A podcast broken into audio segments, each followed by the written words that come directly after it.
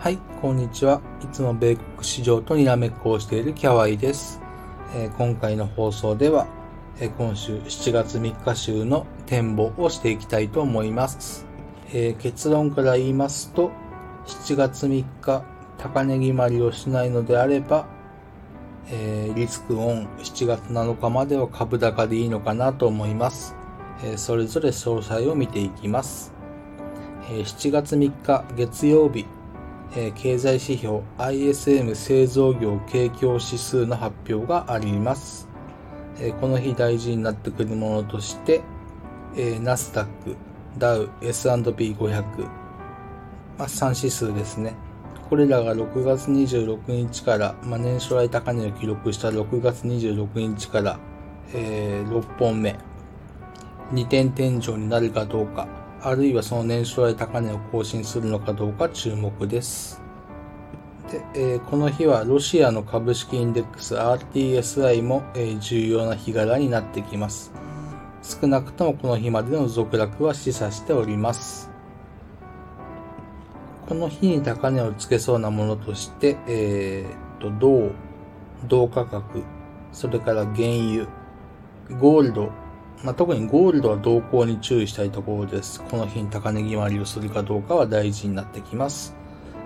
なお、この日なのですが、えー、満月、相場の転換となりやすい、まあ、月のアノマリなどもあります。満月となっています。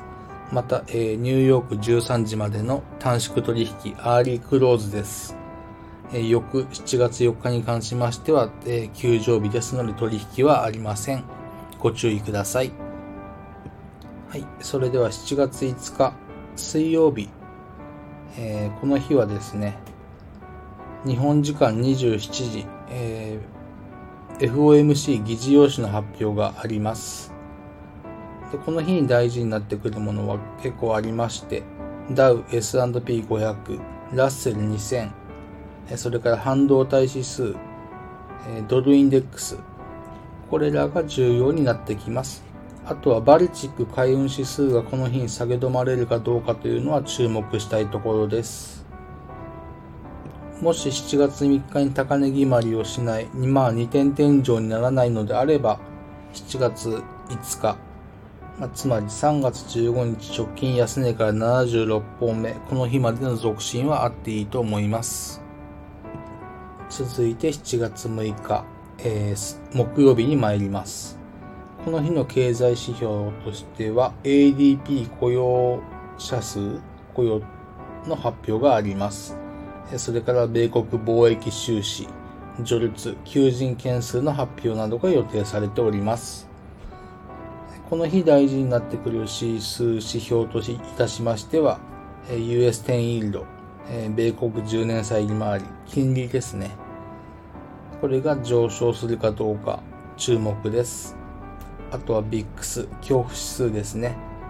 これが、えー、下げ止まるかどうか、このあたりに注目したいと思います。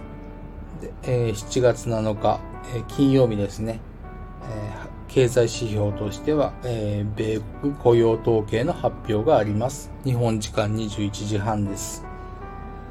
大事になってくる指数といたしましては、え、ナスダック総合指数、ドル円、ハイイールド債。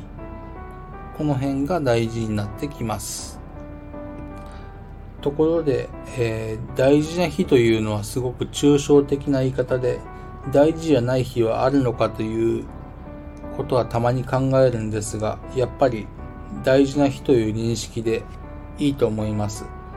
えー、転換と言いますか、この日が大事になるよというのはその日のあり方を大事に考えるということです。その日の反応を見ながら、えー、次の大事な日の反応を確かめていく。ですから現時点で大事な日はお示しできますけれども、上がる下がるともちょっとはっきり言えない。例えば7月3日、ナスダックがどういうあり方をしたから、いつ、えー、7日の変化日ですね。この日にどういうあり方になるのか。そういうことを逐一確認していくのが大事なのかなと思っております。はい。それではまとめていきます。7月3日、えー、高値決まりしない、えー、2点天井にならないのであれば、7月5日、また S&P500 ラッセル2000は続伸あってもいい。えー、7月7日までナスダックも続伸あってもいいと思います。ただし、えー、ロシアが非常に嫌な動きをしているので、まあ、ロシア株式ですね。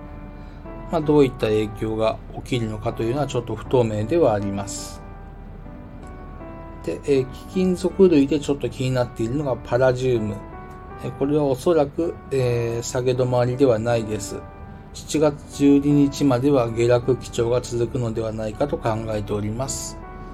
まあ、投機的なマネー、こういったのがパラジウムに流れがちですが、それがちょっと資金が抜けているのは注意したいところです。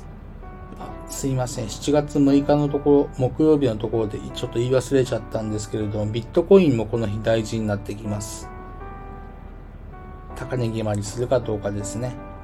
それから、えー、商品では、ナチュラルガス、まあ、天然ガスですね。7月6日から7日、まあ、大きな動きがあっていいと思っています。現時点で、えー、分かっている大事な日というか、節目になりそうなのはこういったところです。またですね、今週始まりましたら、えー、毎日できれば配信したいと思っております。明日に関しましては、まあ私事ですが、ちょっと出社なので、配信時間はいつもより遅れると思いますけれども、頑張りたいと思います。それでは今回の放送はここまでです。最後までお聴きくださってありがとうございました。え、この放送を聞いてくださった皆様の投資活動が少しでもハッピーになることを願っております。お相手はキャワイでした。また次回の放送でお会いしましょう。バイバイ。